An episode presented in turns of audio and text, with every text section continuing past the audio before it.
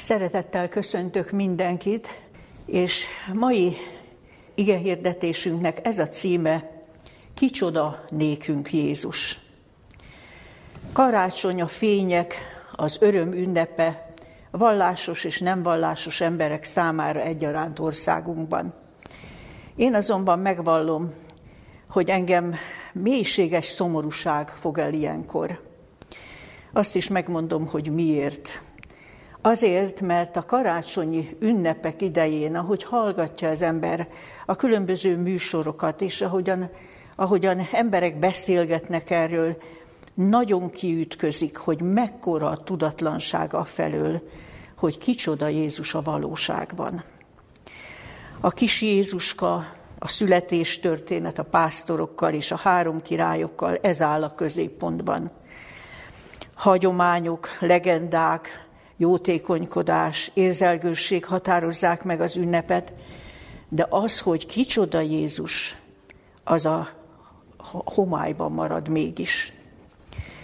A betlehemek állítása, a betlehemi történet felelevenítése mellett valahogy elsikkad az, hogy hogyan is hangzott az angyali szózat a betlehemi mezőn.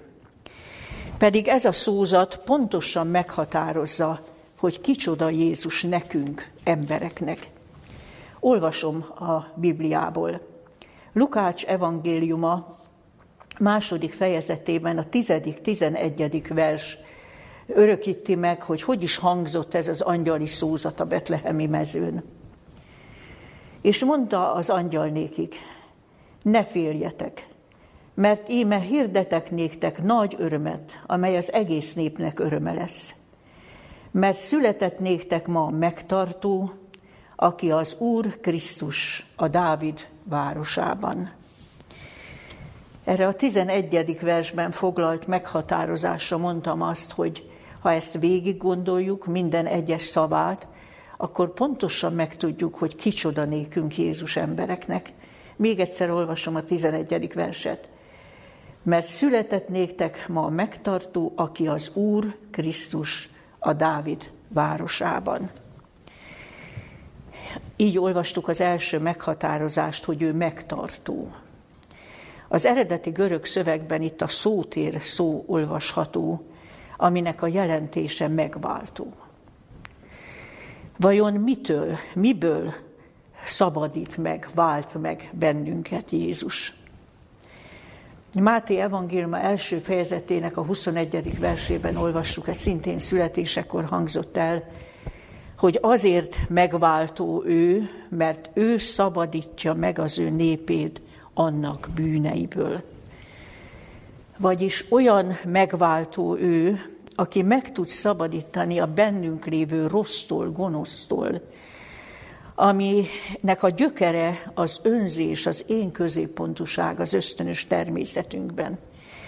És azáltal, hogy ettől a bennünk mélyen gyökerező rossztól, önzéstől meg tud szabadítani, mérhetetlen áldozata, önfeláldozása révén, a bűn következményétől, a haláltól is meg tud szabadítani.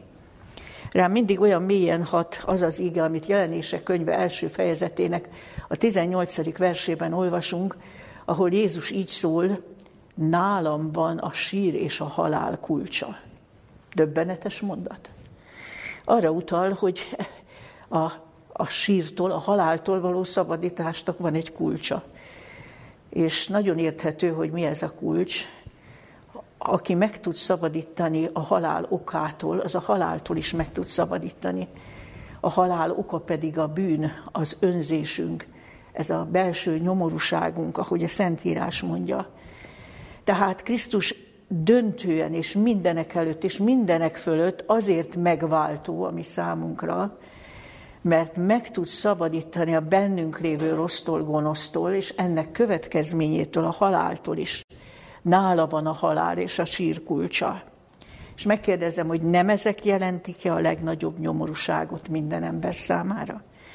És nem ez a legnagyobb ígéret, amit kaphatunk, hogy valaki ezektől meg tud váltani, meg tud szabadítani.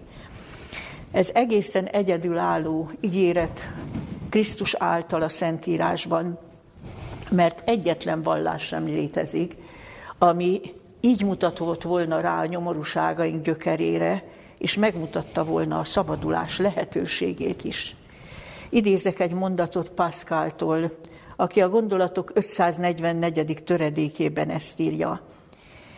Isten ráébreszti az embert arra, hogy alaptulajdonsága az önszeretet, amely veszélybe sodorja, és ebből egyedül ő tudja kigyógyítani.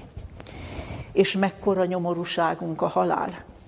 Ha belegondolunk, akkor tényleg olyan az emberi sors, mint ami ennek ugyancsak Pascal leírja, itt pedig a 199. töredéket idézem a gondolatokból. Képzeljünk el magunknak egy csomó embert, láncra verve, egytől egyik halálra ítélve. Naponta kivégeznek közülük néhányat, a többi szeme láttára. Akik pedig életben maradnak, a maguk sorsát látva társaikéban, fájdalommal reménytelenül bámulják egymást, és várják, mikor következnek ők. Ez az emberi sors. Senki sem cáfolhatja ezeket a sorokat, amelyet ilyen döbbenes, döbbenetes megfogalmazásban tár elénk Pascal. Szeretném itt megjegyezni, hogy a mai kereszténység körében olyan keveset hallunk erről, hogy bűn, bűntől szabadítás, haláltól szabadítás. Valahogy átalakult a megváltásnak az értelme, vagy a megváltóról rajzolt kép, mintha a megváltást csak úgy kéne értenünk, hogy a jelen életünknek a terheink könnyít. Sokszor úgy kerülő homloktérbe, vagy előtérbe, hogy hát ő az, aki az emberi kapcsolatainkban segít, ő az, akihez betegségeinkben folyamodhatunk, és ő az, aki társadalmi igazságtalanságokban enyhítheti, illetve megváltoztathatja, de hogy a bűntől szabadít, és ennek nyomán a haláltól szabadít, ez az igazi nagy örömüzenet, ami a, ami a lényeget érinti, ez nagyon elhalkult ma a kereszténység körében. A másik dolog, amit a, a szózat mondott Krisztusról, hogy kicsoda ő nekünk embereknek úgy hangzott, ő az Úr. Ugye az Úr szót udvariassági megszólításként szélteiben hosszában használjuk, de igazi értelemben valóban csak egy Úr létezik, és Éppen erről szól Pálapostól a korintusiakhoz írt első levél 8. fejezetében, és idézem onnét az 5. és 7. verset. Tehát korintusiakhoz írt első levél 8. fejezetéből olvasom az igét, az 5. verstől a 7 amely így hangzik. Ha vannak is úgynevezett istenek, akár az égben, akár a földön, mint hogy van sok Isten és sok Úr, Mindazonáltal nekünk egy Istenünk van az Atya, akitől van a mindenség, mi is ő benne. És egy Urunk, a Jézus Krisztus, aki által van a mindenség, és mi is ő általa. Az Úr szó abszolút értelemben egyedül a Teremtő és Fenntartó Istent illeti meg. És még a, a vallásukat gyakorló keresztények közül is még kevesen tudják, vagy még kevesekben tudatosul, hogy a Szentírás úgy mutatja be Jézus Krisztust, aki által Isten nem egyszerűen a mi földünket és az embert, hanem az egész univerzumot, a mindenséget teremtette. Úgy olvassuk János evangéliuma első fejezetében, a harmadik, negyedik versben, hogy minden általa lett, és nála nélkül semmi sem lett, ami lett, és ő benne volt az élet. Aztán a Kolossi beliekhez írt levél első fejezete pedig a 16-17. vers így szól, mert minden ő általa teremtetett, láthatók, láthatatlanok, mindaz, ami a mennyen van és a földön van. És az, ő az, aki hatalma szavával fenntartja a mindenséget, mondja másutt az írás. Ugye milyen más a testi lételnek a jó híre, ha belegondolunk abba, hogy igazán ki is volt az, aki emberré lett, aki, aki, aki földi anyától született meg, de Isten fiaként, Isten emberként éljen itt a földön. Kicsoda ő? aki által az Atya az egész univerzumot teremtette, és azon belül a mi földünket és az embert, és aki hatalma szavával fenntartja a mindenséget. Ilyenkor válik ez a titok és ez az, ez az örömhír igazán hatalmassá. A Filippi levél második fejezetében úgy magyarázza ezt Pálapostól, hogy ő önként letette az isteni formát, azokat a kiváltságokat, azt a hatalmat, ami az istenséghez tartozik. Letette az ő halhatatlanságát, letette a teremtő hatalmát önként, azért, hogy ugyanolyan feltételek között éljen, mint mi emberek. Sőt, ami, ami meggyengült, megromlott emberi természetünket is magához vegye a, az örökség által, mert így is olvastuk, hogy Dávid városában született meg, és Dávid családjából. Úgy mondja a Biblia, hogy Dávid magvából való test szerint. Tehát mindenestől, ami bőrünkbe öltözött, amilyen állapotban volt a, az emberi természet öröksége, a Dávid leszármazási ágán ő úgy vette magára, azért, hogy, hogy mindenestől valóságosan emberi legyen, és így éljen közöttünk. És azt is olvassuk, hogy mikor olyan állapotban találtatott, mint ember, megalázta magát, engedelmes lévén halálig, mégpedig a keresztfának haláláig. Tudnélik engedelmes az isteni terv iránt. De ebben a kijelentésben, hogy ő megalázta magát, mikor olyan állapotban találtatott, mint ember, még más is benne foglaltatik. Nem csak az, hogy, hogy egészen a kereszt halálig engedelmes volt az isteni megváltási terv iránt, hanem az is benne foglaltatik, hogy noha ő emberként élt közöttünk, ahogy a Kolossébeliekhez írt levél második fejezet kilencedik versében olvassuk, ő benne lakozott az Istenségnek egész teljessége testileg. Ez mit jelent? Azt jelenti, hogy a hatalmat ugyan letette, de az isteni bölcsességgel rendelkezett, az isteni minden tudással rendelkezett, és, és az isteni erkölcsi jellemet is hozta magával, pontosabban azt, a, azt az isteni természetet, amely gyűlöli a gonoszságot és szereti az igazságot. Jellemet azután emberfiaként fejlesztett ő ebben az emberi természetben. De ezt az isteni természetet, azt, ami, ami éles szemmel látja a különbséget a jó és a gonosz között, ezt hozta magából, a Szentlélektől való fogantatás által. És ő, aki itt volt, önként emberi korlátok közé helyezve magát, de benne lakozott az Istenségnek a teljessége, a minden tudás, és, és ez az erkölcsi tisztánlátás, mégis úgy megalázta magát, hogy nekünk embereknek az ő hallatlan tudásából csak annyit mondott el, amit mi felfoghatunk, megérthetünk, és amire a legnagyobb szükségünk van. Megalázta magát, és egyszerű példázatokban tanította az egyszerű embereket.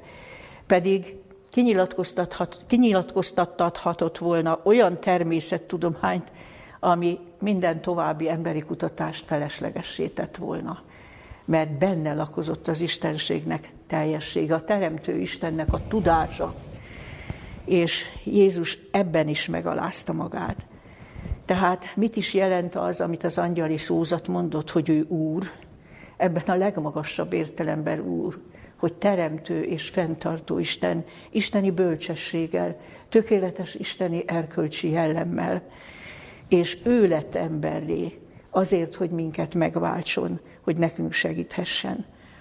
Igazából Krisztushoz csak úgy helyes viszonyulnunk nekünk embereknek, ahogyan Tamás, a tizenkét tanítvány egyike előző magabiztossága és hitetlensége után megszégyenülve ebben megszólalt, és ennyit tudott mondani Jézusnak, én Uram és én Istenem. Tehát amikor most mindent a kis Jézuska ural, az ajándékhozó Jézuska, akkor valahol gondoljunk arra, hogy kicsoda Jézus a valóságban. Embernek így helyes ő hozzá viszonyulni, őt megszólítani. Én Uram, és én Istenem. Azután azt olvastuk, hogy ő Krisztus. A görög Krisztus szó, amit mi Krisztusnak mondunk, az pontosan azt jelenti, amit a Héber Massiach, vagyis a messiás.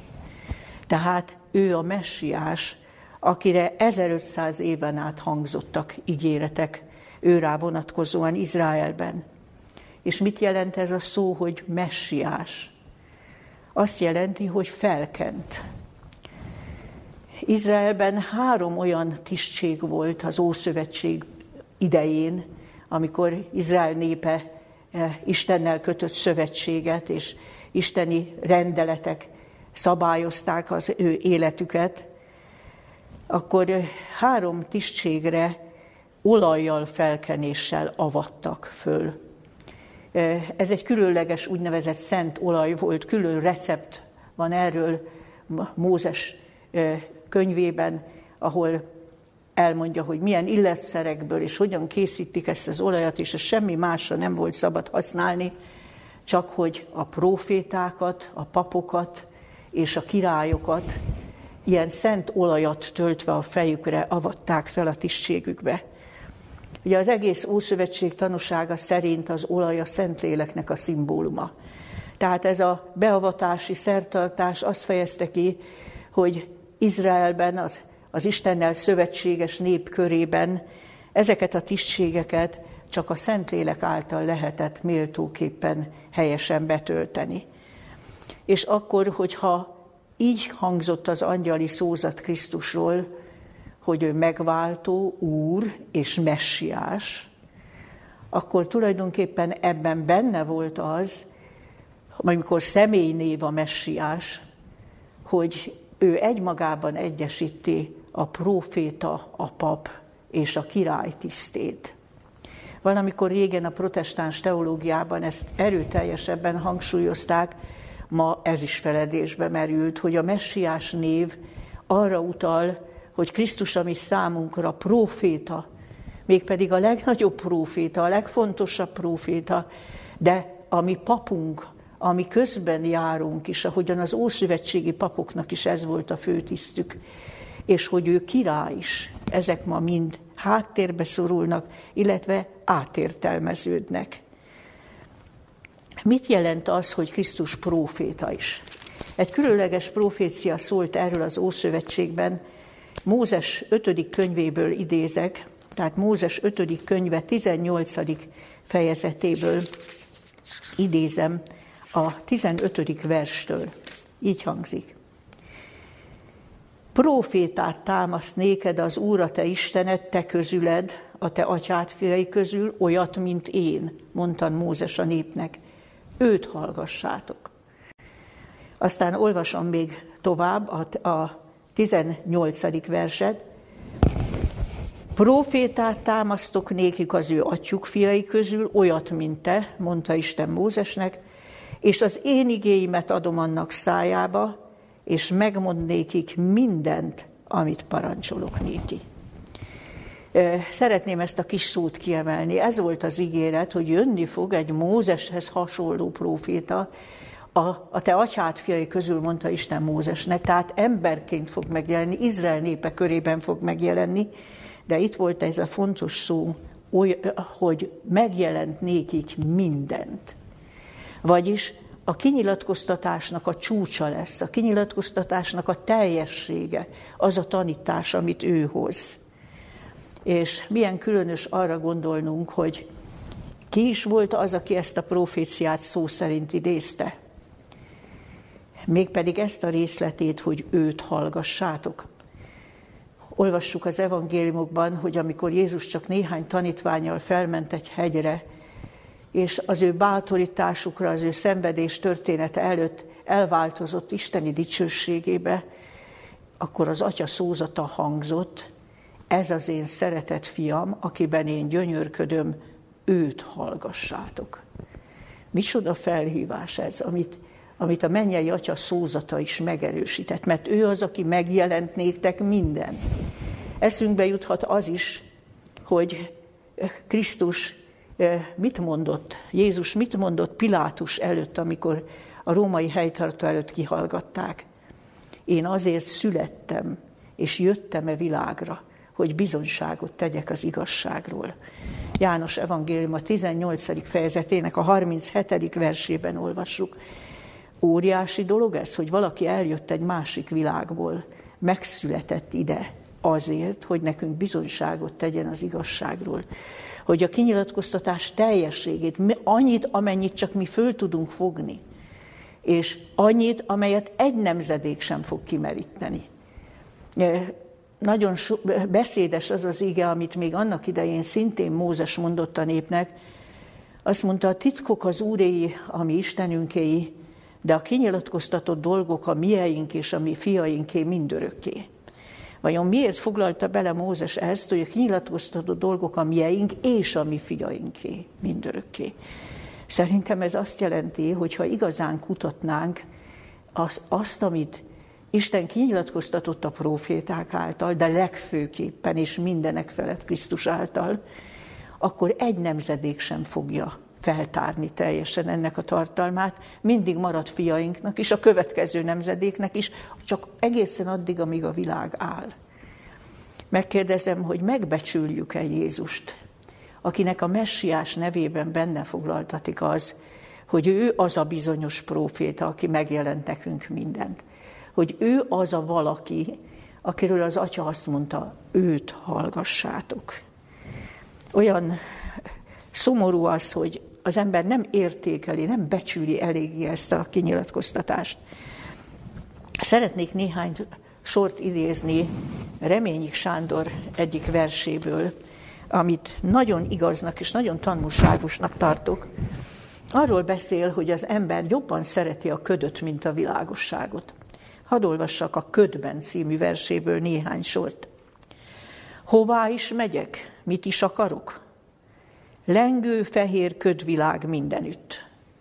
Hisz meg lehet, e ködvilágon túl a tiszta tudás fénye napja süt. De nekem az a nap nem bizonyosság. Valaholtán a tudás napja süt.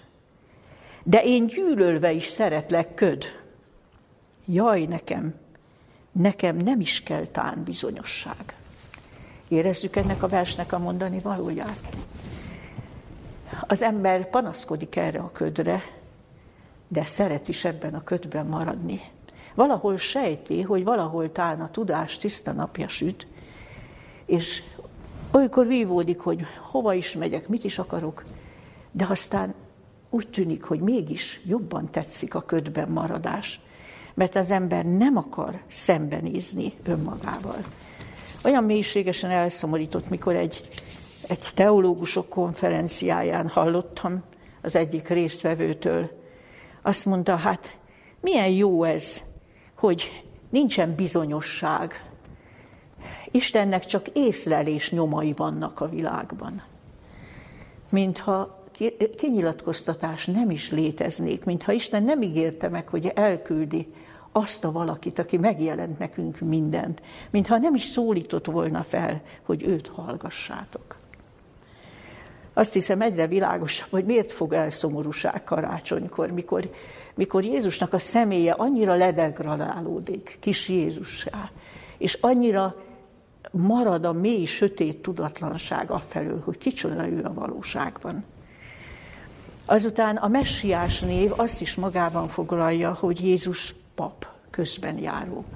Ugye az Ószövetségben a papok nem prédikáltak, a papok feladata a bűnrendezés eljárásában való közreműködés volt a szentély szolgálatban. Mert azt fejezte ki az egész Ószövetségi Szentély Szolgálat, hogy bűnnel terhelt ember a bűngyűlölő Szentisten közelébe nem juthat. Csak is helyettes áldozat által bűnvallás nyomán, és csak is közben járó képviselheti a Szentisten előtt. És Krisztus pap, köz, ami közben járunk, ő ma él, ő visszavette földi szolgálat után azt a funkcióját, amivel mindenkor rendelkezett a mennyben. És miközben ma is Isten jobbján van, ahogy az írás mondja, és hatalma szavával fenntartja a mindenséget, egy pillanatra sem feledkezik el rólunk emberekről, hiszen ő mindörökre emberfia is marad, ahogy az írás mondja, emberi természetét immár örökre megőrzi, megdicsőülten a mennybe visszatérve is, és úgy mondta Jézus, hogy én ti veletek maradok minden nap a világ végezetéig. És világosan olvassuk a Szentírásban, hogy az a kiváltságunk, hogy általa imádkozhatunk, hogy így, hogy mi atyánk, közvetlenül járulhatunk a mennyei atyához. Jézus azt mondta, hogy amit csak kértek az én nevemben, megadja néktek az én mennyei atyám.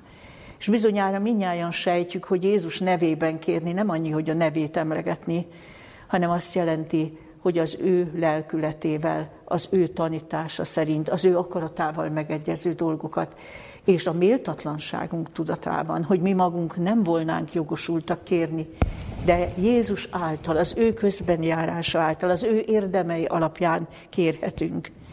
És mennyivel többet kaphatnánk, nem csak a magunk számára, hanem azért, hogy azt a rengeteg nyomorúságot, lelki, testi szenvedést enyhítsük, ami ebben a világban van. Ha megtanulnánk igazán Jézus nevében kérni, és élnénk ezzel a kiváltsággal, hogy ha ketten, hárman is összegyűlnek az én nevemben, amit csak kérnek, megadja nekik az én mennyei atyám, és amit csak kértek az én nevemben, megadja néktek az én mennyei atyám. Mennyivel több kegyelmi eszközben lehetne részünk.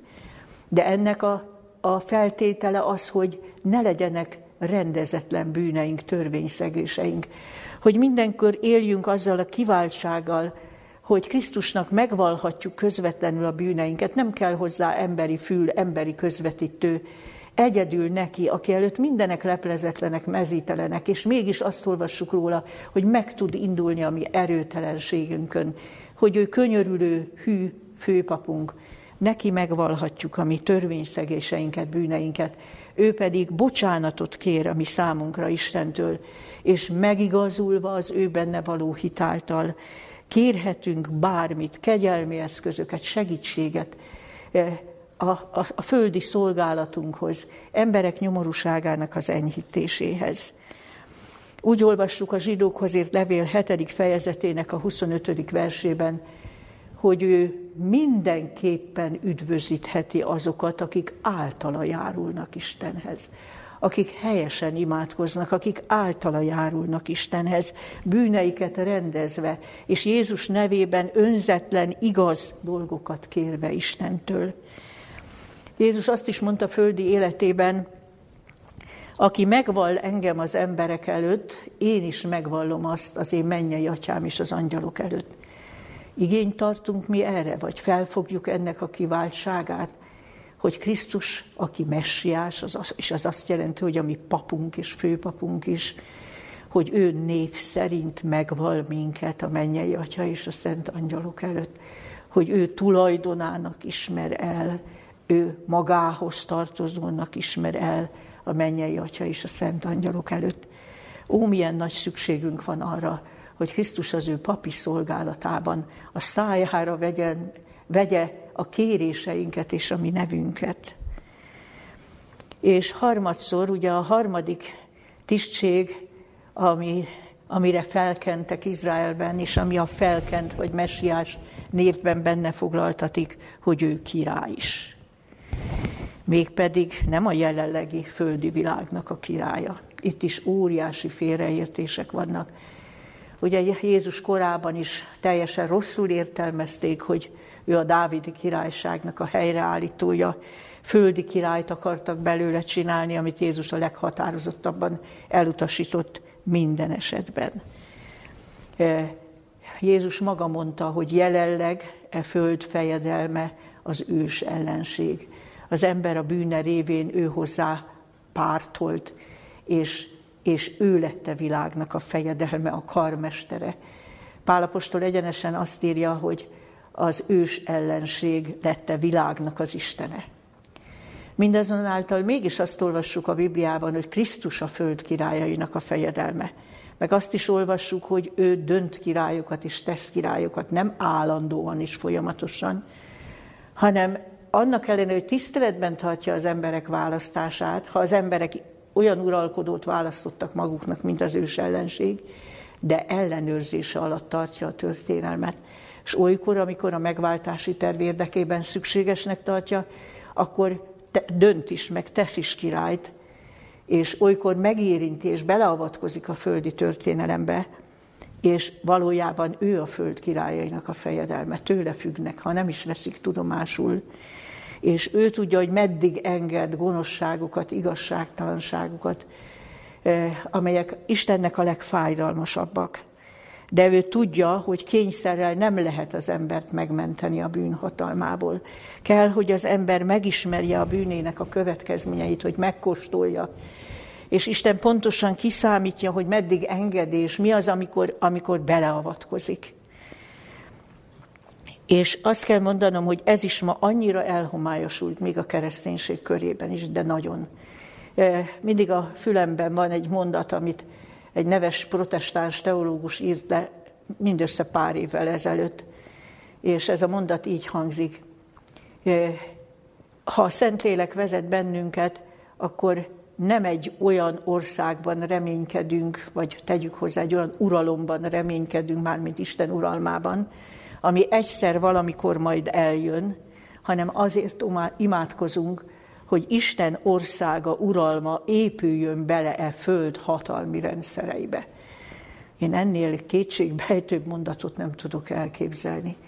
Ez mutatja, hogy mennyire nem hallgatjuk őt, az Isten fiát, mennyire nem becsüljük meg azt a kinyilatkoztatást, amelyet ő általa és a többi profét által adott Isten. E föld hatalmi rendszerébe épüljön bele, Krisztus üljön a világnak a trónjára, amely tele van bűnnel, gonoszsággal, amit ő gyűlöl. A Krisztus király volt a, azt jelenti, hogy jelenleg ellenőrzése alatt tartja ezt a földi történelmet, noha kénytelen engedni a bűn szörnyű következményének a kibontakozását, és azt jelenti, hogy ő majd dicsőséggel és hatalommal visszatér. Azon a legkritikusabb ponton, amit a Szentírásban úgy olvasunk, így mondta maga Jézus földi életében, hogy beletorkolik végül a történelem egy olyan nagy nyomorúságba, milyen nem volt, mióta nép kezdett lenni. És ha azok a napok meg nem rövidítetnének, egy ember sem menekülhetne meg. Ugye ma már mennyire életszerűnek, mennyire valóság ízűnek érezzük azt, amit Jézus mondott, hiszen a Szentírástól függetlenül mennyi szó esik erről, hogy kipusztulás fenyegeti az egész földi életet. De ezen a ponton, ahogy mondta Jézus, ő visszatér. A választottakért megrövidítetnek azok a napok, és kiveszi a földet pusztítói kezéből, újjá teremti, és visszaállítja a, ezen a földön Isten uralmát, illetve örökségül adja az újjászületett, megtért embereknek. Dániel könyve hetedik fejezetében olvasunk egy látomást, amit a profétának adott Isten, mint egy 2600 évvel ezelőtt, azt látta, hogy az emberfia az atya elé járul, és az atya ad neki hatalmat, dicsőséget és országot, felhatalmazza, hogy átvegye a föld feletti uralmat, és hozzáteszi, és az ő országa örökké való ország, és az ő hatalma és az ő dicsősége el nem múlik, és meg nem rontatik. Ezt jelenti, hogy ő király is. E, és hogyha most összegezni próbáljuk, akkor azt mondhatjuk, hogy az az angyali szózat, amely elhangzott a betlehemi mezőn, tényleg pontosan megmondta, hogy kicsoda Jézus. Ő megváltó, bűntől és haláltól szabadító megváltó, aki a maga mérhetetlen önfeláldozása árán meg tud szabadítani attól, amitől senki más, még csak ígérni sem merte senki, hogy bűntől és haláltól meg tud szabadítani rajta kívül. Azután ő Úr, a legmagasabb értelemben Úr, Isten, Teremtő Isten, fenntartó Isten, és és ő, ő messiás. Ez azt jelenti, hogy ő az a proféta, aki által Isten mindent megjelentett nékünk. Ő a kinyilatkoztatásnak a csúcsa és a teljessége, aki eljött egy másik világból, hogy nekünk bizonyságot tegyen az igazságról. Azt is jelenti, hogy ő, ő pap, ami számunkra, közben járó, a Szent Isten és köztünk bűnös emberek között, aki által mi bűnbocsánatot és kegyelmi javakat kaphatunk Istentől, hogyha ha hitben járunk, hogyha ha rendezzük a bűneinket, és ha önzetlenül emberek megmentésére kérünk Istentől kegyelmi ajándékokat, segítséget. és Jézus király is, akinek a hatalom átvétele immár közel van, és valójában egyedül ez lehet az embernek a reménysége. Ahányszor hallunk olyan félelmetes mondatokat, hogy az emberi civilizáció összeomlása az egy reális lehetőség, mégpedig a közeljövőben, hogy élhetetlenné válik, lakhatatlanná válik a föld, hogy az állatok után az ember is kipusztulhat a földről, akkor nekünk mindig jusson eszünkbe, hogy ő messiás, amiben az is benne foglaltatik, hogy ő király, aki dicsőségben visszatér a legkritikusabb ponton, és megmenti az ő választottait, és megmenti a földet, majd végül újjá teremti, olyanná, amilyen a, volt a teremtéskor, amikor még minden igen jó volt. Azzal zárnám be a mai igehirdetést, hogy Hóseás könyvéből idézek egy ígét. Ez az íge annyira kifejezi azt, hogy hogyan helyes ma nekünk viszonyulnunk Jézus Krisztushoz. Ma, amikor tényleg itt vagyunk az idők végén, a, a végső tanulságok kibontakozása idején, amikor mindennél nagyobb szükségünk van az isteni megváltóra, a messiásra. Így olvasom Hóseás próféta könyve hatodik fejezetéből a harmadik verset. Ismerjük hát el, törekedjünk megismerni az Urat.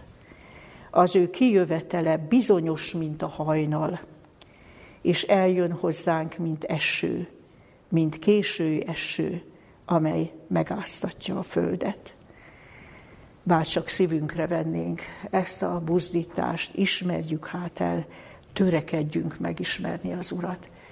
Hiszen maga Jézus is, hogy mondta földi életében, hogy szangzott a földi szolgálata végén az atyához intézett imádsága, az pedig az örök élet, hogy megismerjenek téged, az egyedül igaz Istent, és akit elküldtél a Jézus Krisztust.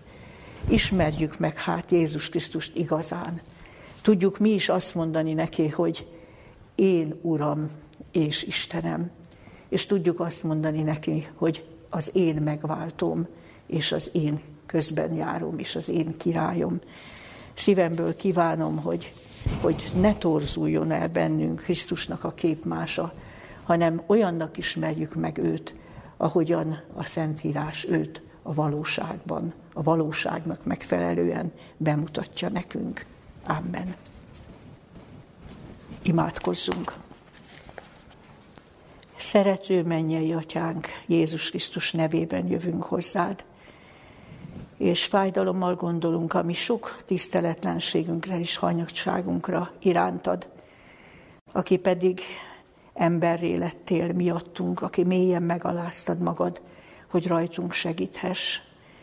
Istenünk, bocsásd meg nékünk minden helytelen viszonyulásunkat hozzád, és köszönjük a te nagy türelmedet, a te nagy kegyelmedet irántunk emberek iránt, és hogy nem adott fel a küzdelmet azért, hogy megszabadítsd a bűntől és a haláltól mindazokat, akik végül kinyitják a fülüket és a szívüket, hogy te megmenthess minket, és majd annak az újjáteremtett földnek az örököseivé tehess, amelynek te leszel a királya, Istenünk, amely tényleg a te uralmad lesz, ahol, ahol békesség és biztonság lesz, és ahol igazság lakozik mindörökké. Szerető mennyei atyánk, bocsásd meg nekünk, hogy annyi minden köti le a figyelmünket, és noha te eljöttél erre a világra, hogy bizonyságot tegyél nekünk az igazságról, és már ezt megelőzően is annyi mindent kinyilatkoztattál a proféták által, és hallottuk az atya szózatát, hogy ez az én szeretett fiam, őt hallgassátok. Mégis minden más leköti az időnket, az energiánkat, a figyelmünket, és nem kutatjuk azzal a, azzal a mély vágyal a te kinyilatkoztatott beszédedet, hogy megtudjuk az igazságot, és hogy az életünk összhangba kerüljön azzal. És bocsásd meg, Urunk, azt is, hogy olyan felületesen vesszük a szánkra azt, hogy Jézus nevében kérünk téged, és nem gondoljuk át közben azt, hogy mi méltatlan, bűnös emberek hozzád, a szent, hatalmas Istenhez, csak is Krisztus közben járása által fordulhatunk. Köszönjük, Urunk, a nagy reménységet, hogy mi nem csak ködöt láthatunk maga, magunk előtt, hanem tényleg a tudásnak a tiszta napfénye van, a te, a, ragyog ránk a te kinyilatkoztatásod által, az igazi tudásé, az igazság tudásáé. Kérünk, Urunk, téged, hogy ad, hogy meg tudjuk becsülni mindazt, amit Krisztusunk te jelentesz számunkra. Kérünk, a te békességed legyen mindannyiunkkal, és az előttünk álló új esztendőben legyen erősebb a buzgalmunk arra, hogy téged hallgassunk, mint ahogy földi életedben sokan értékelték tanításodat, és, és ott hallgattak téged, Urunk, megrendülten. Ad, hogy mi is hallgassuk és megértsük a te tanításaidat, és az életünket azzal hozzuk összhangba a Te kegyelmed által, a Te szent lelked segítsége által. Köszönjük, hogy meghallgatsz minket. Jézus nevéért kérünk. Amen. Miért